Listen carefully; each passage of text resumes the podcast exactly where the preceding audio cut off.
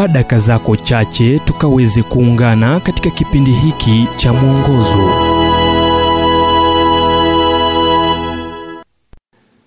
Kwa leo tukaweze kumzungumzia cs lewis. Kitabu cha wakorintho wa kwanza mlango wa 15 mstari wa 21 hadi 22 biblia inatuarifu kuwa lakini sasa kristo amefufuka katika wafu limbuko lao waliolala maana kwa kuwa mauti ililetwa na mtu kadhalika na kiyama ya wafu ililetwa na mtu. Katika ujana wake cs lewis alimwamini mungu na kuishi kulingana na imani yake. Lakini baada ya kipindi cha muda fulani lewis alijitenga na imani yake na kuwa mkana mungu.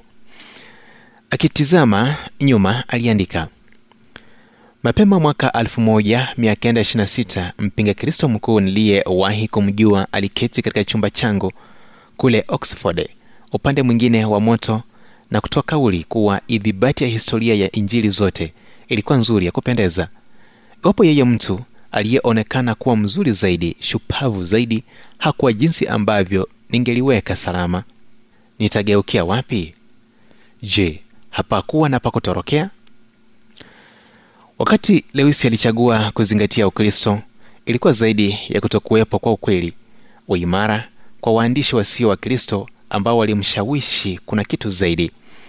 Kwake ilikuwa ni mungu au imani kuwa hamna mungu na akitizama nyuma kwenye tukio hilo lewis aliamini kuwa hakuwa tena huru kufanya uamuzi jinsi alivyokuwa wakati huo. Kwa upole lewis aliamulia mungu uamuzi anaoeleza kwa kubadilishwa hadi kumwamini mungu. Mara tu nilipomwamini mungu nilianza kuhudhuria ibada siku ya jumapili na kanisa la chuo changu kila siku ya wiki.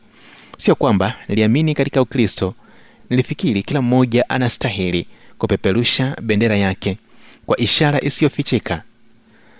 Kwanzia hapo ulikuwa umbali mfupi sana hadi kwa ukweli wa kuwa na roho na kujitolea kwake kwa yesu kristo mtu ambaye kwa wakati mmoja alipinga kuwepo kwa mungu akawa mtetezi wa imani ya ukristo kama profesa anayeheshimika sana wa kiingereza katika chuo cha cambridge.